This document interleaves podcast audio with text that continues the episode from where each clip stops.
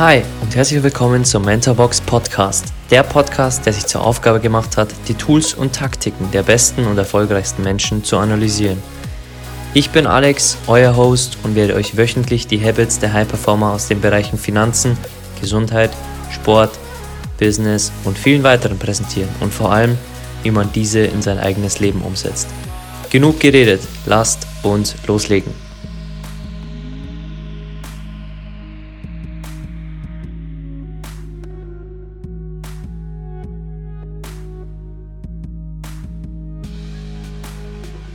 Wie erkennt man Timing und was, was ist so ein, so ein Punkt, wie man vielleicht ein Timing oder ein Trend erkennt? Oder ist es eher, dass man in einem Bereich ist und sich richtig gut auskennt und irgendwann auch das Fingerspitzengefühl oder die Intuition für solche Trends hat?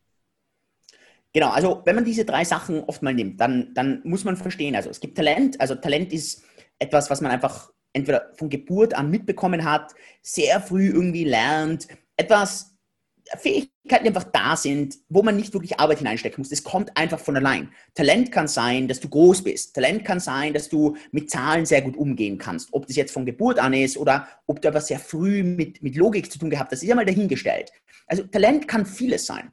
Und dann kommt natürlich diese harte Arbeit, der Fleiß, Einsatz, das ist ganz wichtig und eben dieses richtige Timing.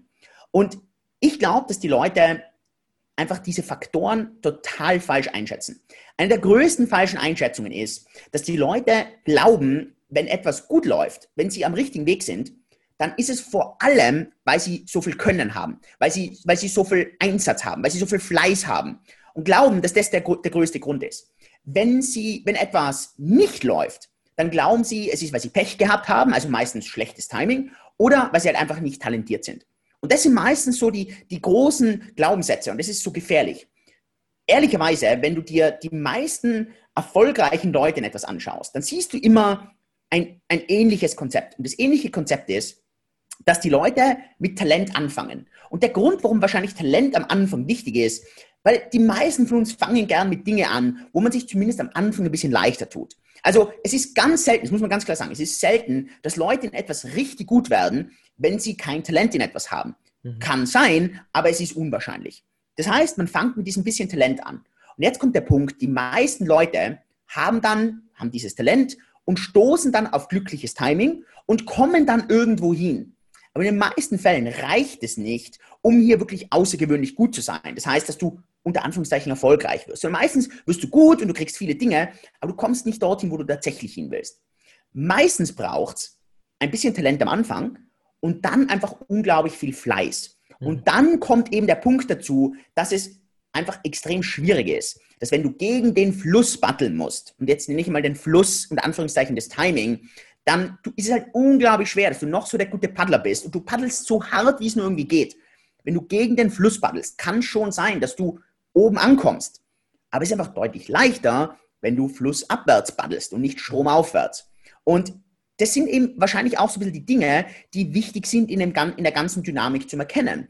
Denn, und jetzt der, der Punkt, wenn du hergehst und sagst, ich habe dieses Talent, jetzt arbeitest du richtig, richtig hart, dann ist einfach wichtig, dass du dann natürlich auch dieses richtige Timing nutzt. Und Timing, das, wiederum, das streitet dir jeder ab, der irgendwie selber erfolgreich in etwas ist, sagt er, nö, also Glück habe ich nicht gehabt. Das stimmt aber nicht. Glück ist ein, einer der absolut wichtigsten Faktoren. Ich persönlich glaube, es ist der wichtigste Faktor. Mhm. Aber Glück allein hilft auch nichts. Und deshalb ist für mich immer ein, einfach ganz wichtig, der unwichtigste Teil ist das Talent. Es ist das Unwichtigste. Es ist der einfachste, um in etwas zu starten. Aber wenn du hergehst und zum Beispiel, wenn ich jetzt bei mir das anschaue, wie bin ich in Kryptografien hineingestolpert? Kryptographie bin ich mit nicht Talent hineingestolpert. Für mich ich habe kein Talent für Kryptographie oder für Blockchain und so weiter gehabt, denn ehrlicherweise, ich bin kein Programmierer. Ich habe Programmieren später gelernt, aber weil ich müssen habe, nicht weil ich wollen habe.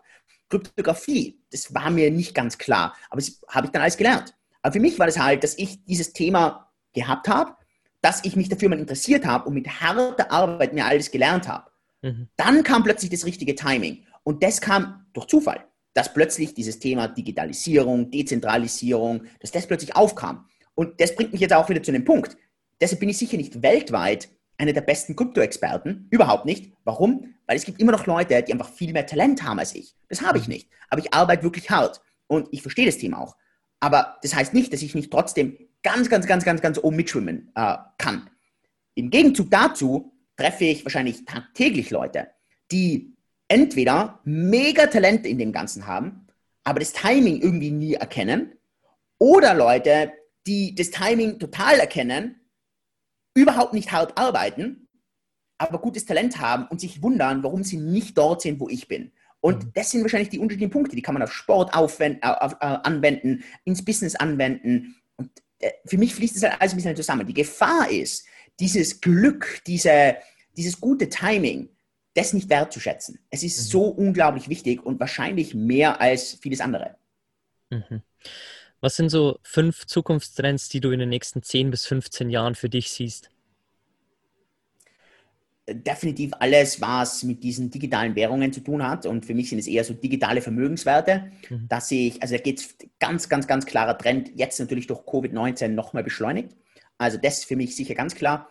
Das nächste ist das Ganze, was dieses Longevity angeht, also das ganze Gesundheitswesen, wenn es um mhm. Lebensverlängerung, Lebensqualitätsverbesserung geht, CRISPR, ähm, das Ganze, äh, ganz viel mehr so Design, Medizin, das ist unglaublich. Also da, da sehe ich unglaublich in diese Richtung.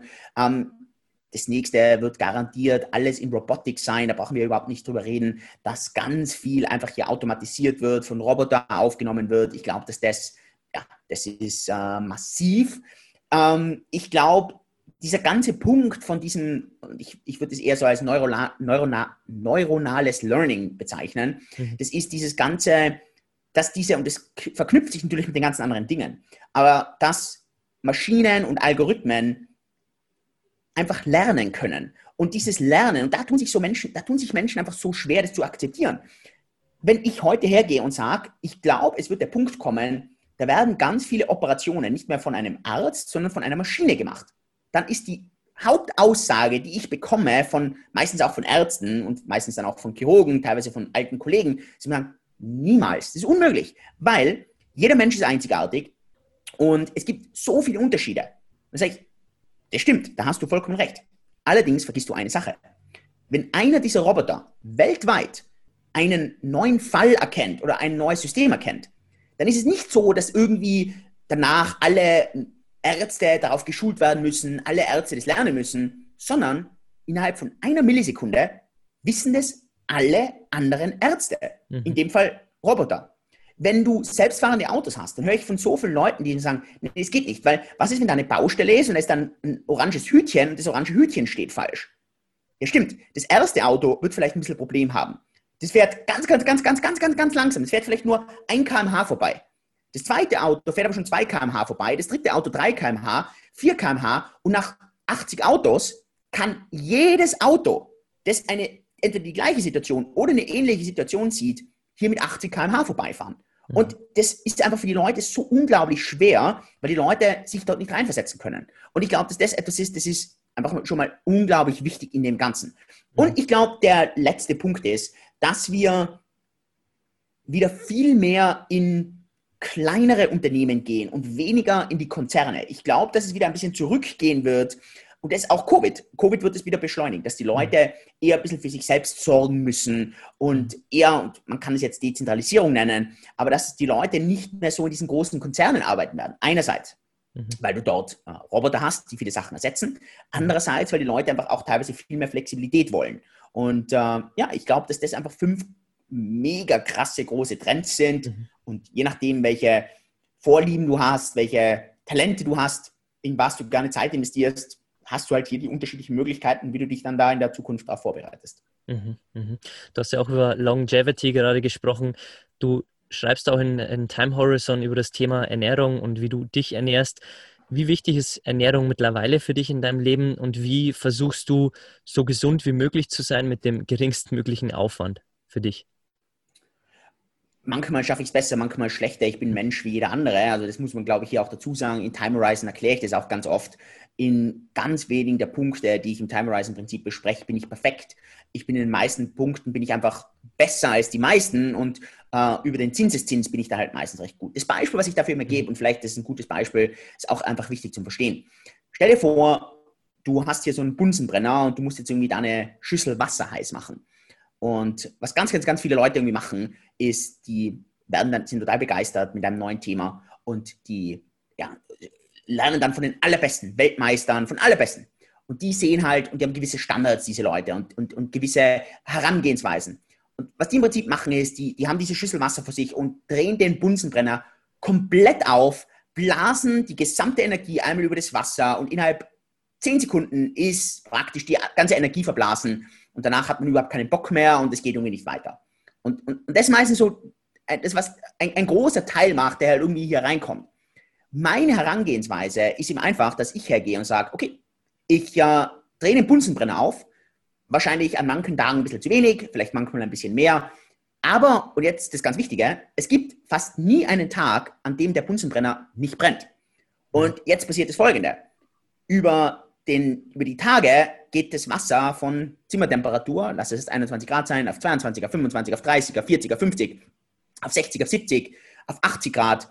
Und ich habe diesen Time Horizon, die Geduld, herzugehen und zu sagen, ja, ich kann noch einen Tag machen und noch einen Tag und noch einen Tag. Mhm. Und ganz viele Leute hören halt dann irgendwie auf, wenn das Wasser schon bei 90 Grad ist und dann hören die auf, die drehen den Bunsenbrenner aus.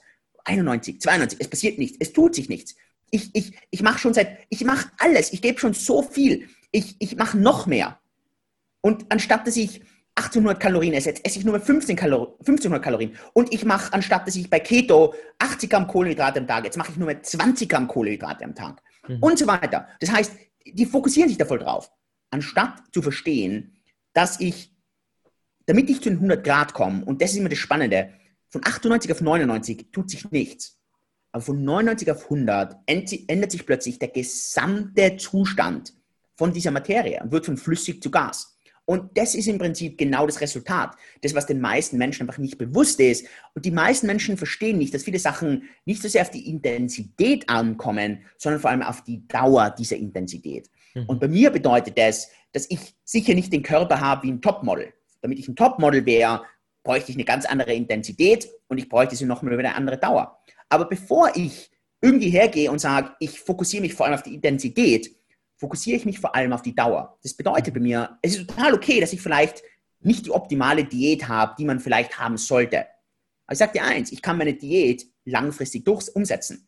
Und wenn ich sie langfristig umsetzen kann, brennt mein Bunsenbrenner besser. Und mhm. es ist bei mir deutlich besser und diese typischen Jojo-Crash-Diäten sind unter Anführungszeichen genau dieses Bunsenbrenner Vollgas Null äh, Beispiel. Mhm. Und bei mir ziehe ich das halt relativ gut durch. So, mhm. die typischen Sachen, die, über die mittlerweile eben viele Leute sprechen, ich mache sehr viel Intermittent Fasting bei der Gesundheit. Also ich esse meistens acht Stunden am Tag, 16 Stunden am Tag esse ich nichts. So, jetzt wieder. Das heißt nicht, dass ich das jeden Tag mache, aber ich mache es öfter als nicht. Und das ist wieder genau dasselbe. Das heißt, mein Bunsenbrenner brennt öfter als nicht. Und ich glaube, bei vielen Menschen brennt der vielleicht einen Tag die Woche und sechs Tage nicht. Und warum den einen Tag? Und im einen Tag essen sie nur eine Stunde am Tag und die restlichen 23 Stunden nichts. Mhm. Und dann am nächsten Tag sagen sie, Alter, äh, das geht nicht mehr, ich habe keine Energie mehr, ich muss den Bunsenbrenner ausschalten. Mhm. Und ich glaube, dass das mal wichtig ist.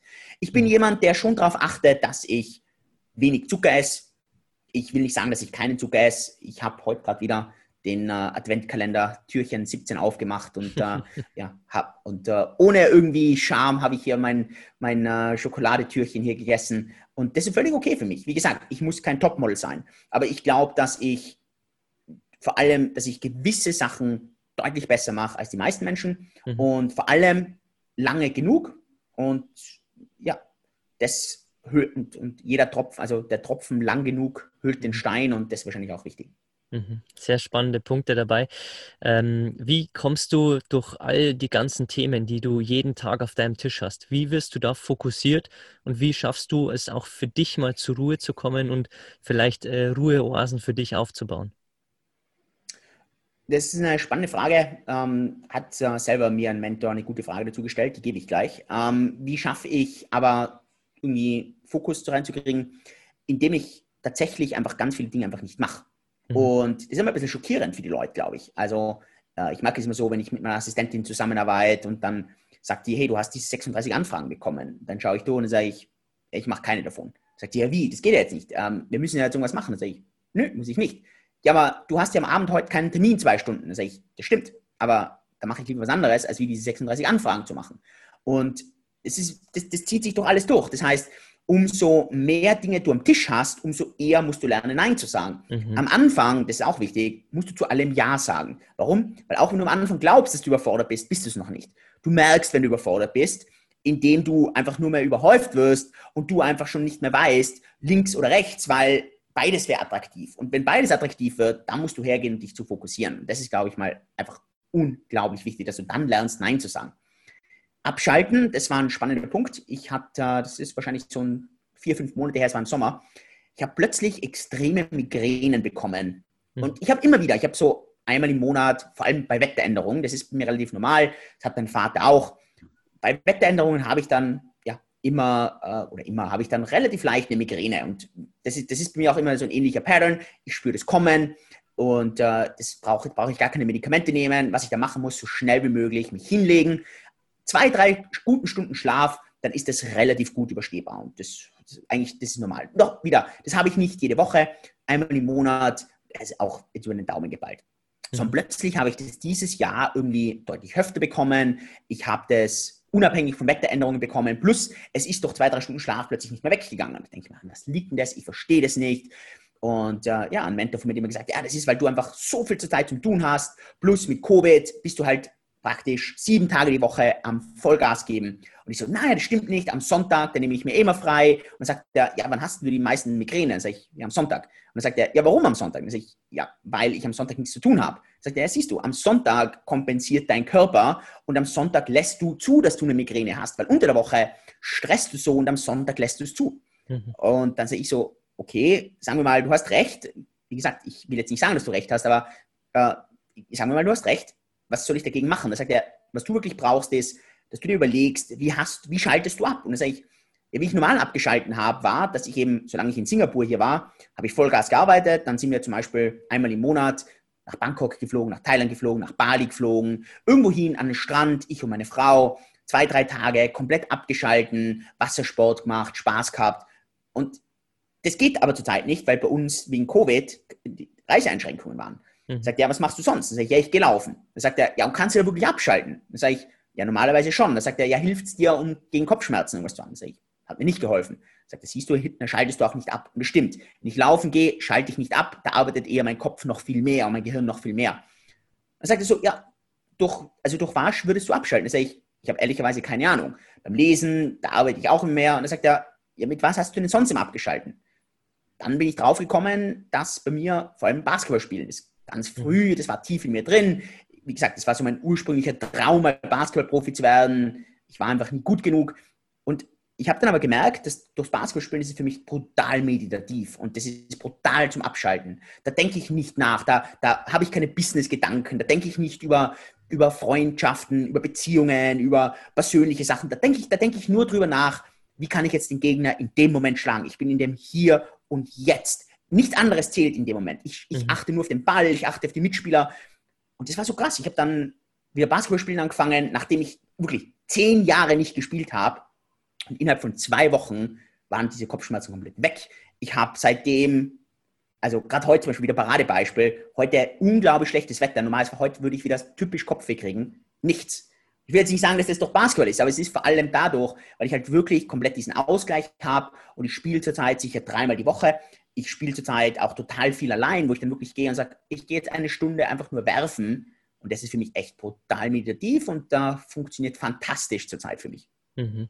Ja, sehr schönes Learning, weil ja viele uns immer vermitteln, wir müssen meditieren oder wir müssen äh, uns Ruheoasen suchen oder in den Urlaub fahren, aber diese meditativen Zustände, die können ja auch in ganz anderen Bereichen kommen. Also sehr tolles Learning auch aus deinem Leben. Bevor wir jetzt zu den fünf Abschlussfragen kommen, weil du zeitlich ja limitiert bist nach hinten, wenn du jetzt die Möglichkeit hättest, an jeden, vielleicht der eine Milliarde Leute, die du eh ansprechen willst bis 2025 oder noch viel mehr, wenn du an jeden dieser Leute eine Nachricht schicken könntest, eine SMS, eine WhatsApp, eine Mail, was würde drinstehen?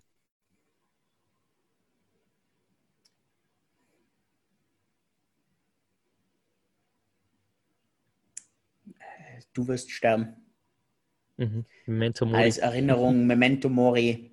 Also du könntest es auch als einfach als Memento Mori schicken, die Erinnerung, dass du sterben wirst. Mhm. Einfach aus dem Grund, weil das die ultimative Timeline ist. Mhm. Memento Mori. Mhm, ja, war auch eines der tollsten Konzepte aus Time Horizon, also ähm, wirklich äh, die, diese Perspektive auch mal umzudrehen, ähm, dass wir alle sowieso sterben. Also sehr schöner Punkt. Wenn du frei wählen könntest, mit wem du dich zum Abendessen triffst, ob tot oder lebendig, wen würdest du auswählen?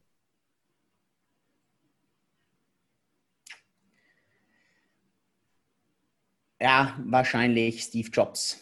Einfach super inspirativ, ja. Mhm, mhm. Wo, woher ziehst du jetzt noch primär dein Wissen her? Also liest du selbst noch viele Bücher oder ähm, hast du jetzt in dem jetzigen Stand eher mehr Mentoren oder hörst du auch andere Podcasts? Zurzeit echt gar keine Podcasts. Ähm, ich habe mir irgendwie so schwer getan mit Podcasts. Irgendwann ist mir vorgekommen, es war immer dasselbe mhm. und jeder hat nur mehr von sich kopiert und das war für mich, das ging gar nicht mehr.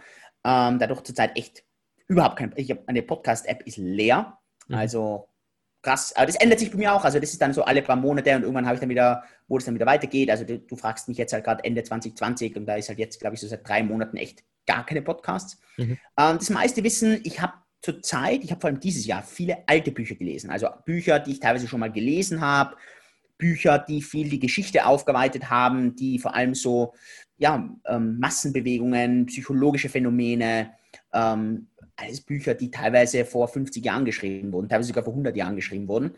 Und das war wahrscheinlich so dieses Jahr extrem äh, wichtig für mich und habe unglaublich viel aus dem Ganzen rausgezogen.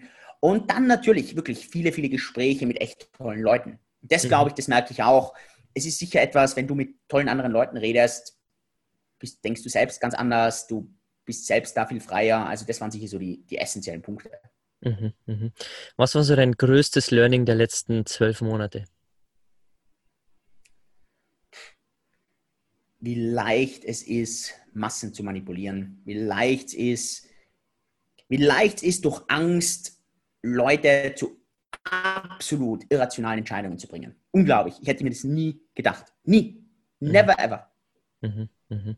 Wie bist du, vielleicht, wenn wir hier kurz äh, diese Tür aufmachen, wie bist du selbst damit umgegangen? Hast du dir eher Statistiken und Zahlen angeschaut? Hast du dir das Ganze äh, eher ferngehalten? Oder wie bist du mit der Situation, wo ja äh, die Nachrichtenpressen, also ich konsumiere selbst keine Nachrichten, aber die Nachrichtenpressen ja nur negativ sind und äh, Angst verbreiten, wie bist du selbst für dich damit umgegangen?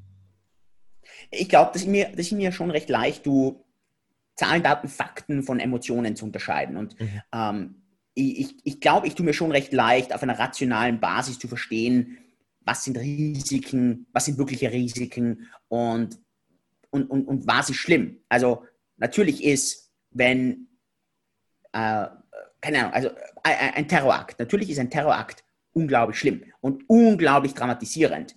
Und natürlich möchte ich weder, dass ich in dem Terrorakt drin bin, dass, dass ein Verwandter, ein Freund, irgendeine nahestehende Person, ganz ehrlich, am liebsten wäre es mir, dass überhaupt keine Person in dem drinnen ist. Aber am Ende des Tages, angenommen, da stirbt ein Mensch, dann ist es ein Toter, genau wie jeden Tag bei Autounfällen passiert. Es ist genau ein selber Toter. Und trotzdem, wenn du Leute fragst, vor was haben sie mehr Angst, vor einem Terrorakt oder vor, vor Autounfällen, ist es eindeutig, vor was die Leute Angst haben, nämlich vor dem Terrorakt. Mhm. Und das ist nicht rational. Aber ich glaube, dass ich mir hier sehr leicht tue, weil ich einfach in meinem Leben es einfach gelernt habe, dass Statistiken zwar nicht immer auf den Einzelfall zutreffen, klar, aber auf Wahrscheinlichkeiten schon ein gutes Vertrauen ist. Und ich glaube, dass das für mich auch wichtig ist. Ich äh, bin selber jemand, der wenig die Nachrichten liest. Ich will nicht sagen nichts. Ähm, ich, ich, bin auch sehr selektiv, welche Nachrichten ich da lese.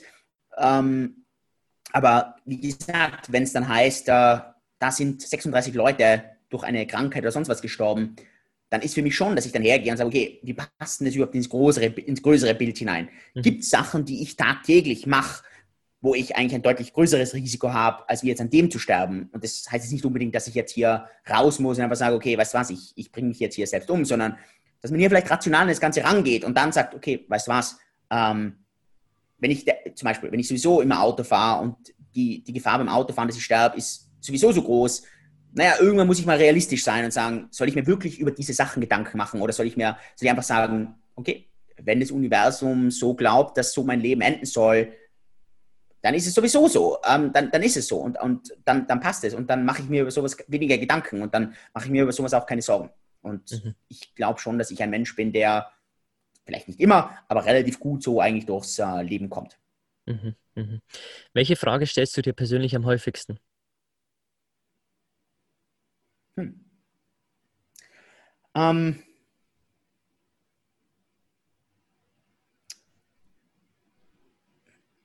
mittlerweile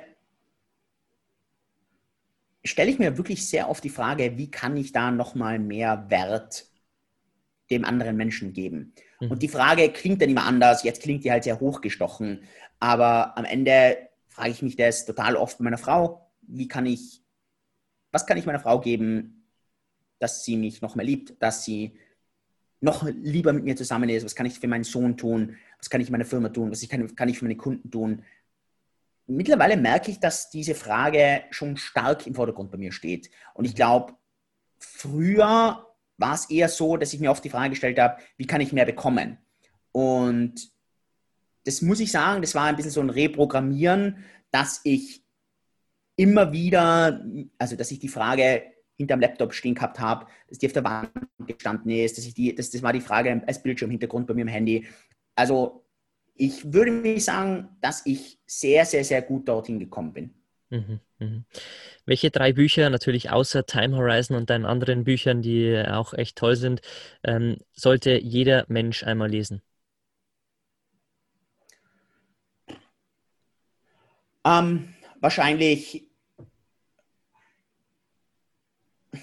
das ist so situationsbedingt, ich würde wahrscheinlich sagen, lies drei gute Biografien von Menschen, zu denen du hochblickst. Und wenn das bei dir ein guter Sportler ist, dann schau äh, das, wenn du, wenn es ein Politiker ist oder, oder eine gute Führungspersönlichkeit, wenn das ein Unternehmer ist, das wären wahrscheinlich, ich glaube, so würde ich das eher antworten, denn ansonsten mhm. ist es, ja, ist so unglaublich schwierig, weil es ist so situationsbedingt, es ist so individuell ja. äh, und Bücher, die, die auf mich total zutreffen oder auf Leute, die, die treffen sonst auf gar nicht zu.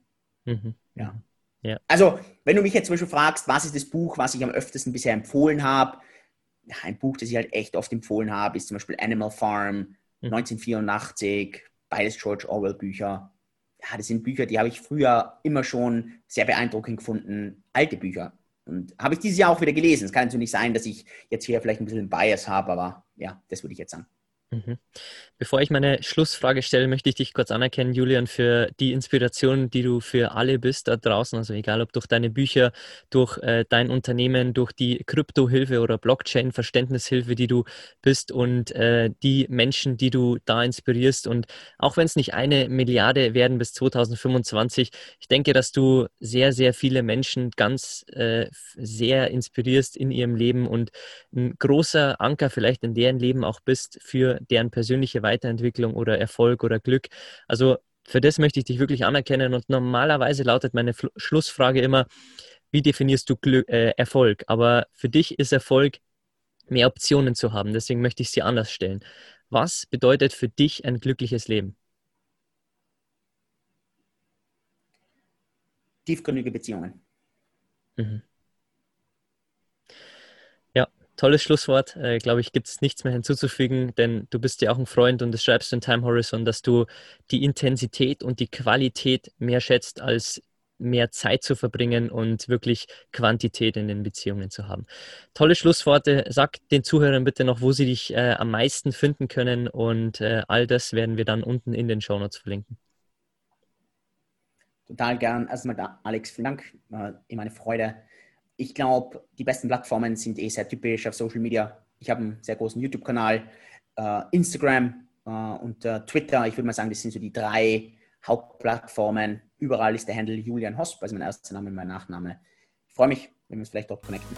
Ja, sehr schön. Wenn ihr, äh, wenn euch dieses Gespräch gefallen hat, könnt ihr uns gerne ein Danke zurückgeben. Ihr findet unten wie immer den Apple-Link in den Show Notes, wo ihr ein 5-Sterne-Rating dalassen könnt und teilt die Folge gerne. Ihr findet uns auf Social Media unter Mentorbox-Germany und Julian findet ihr unten in den Show Notes und ansonsten hören wir uns wieder bei der nächsten Episode. Julian, danke für deine Zeit.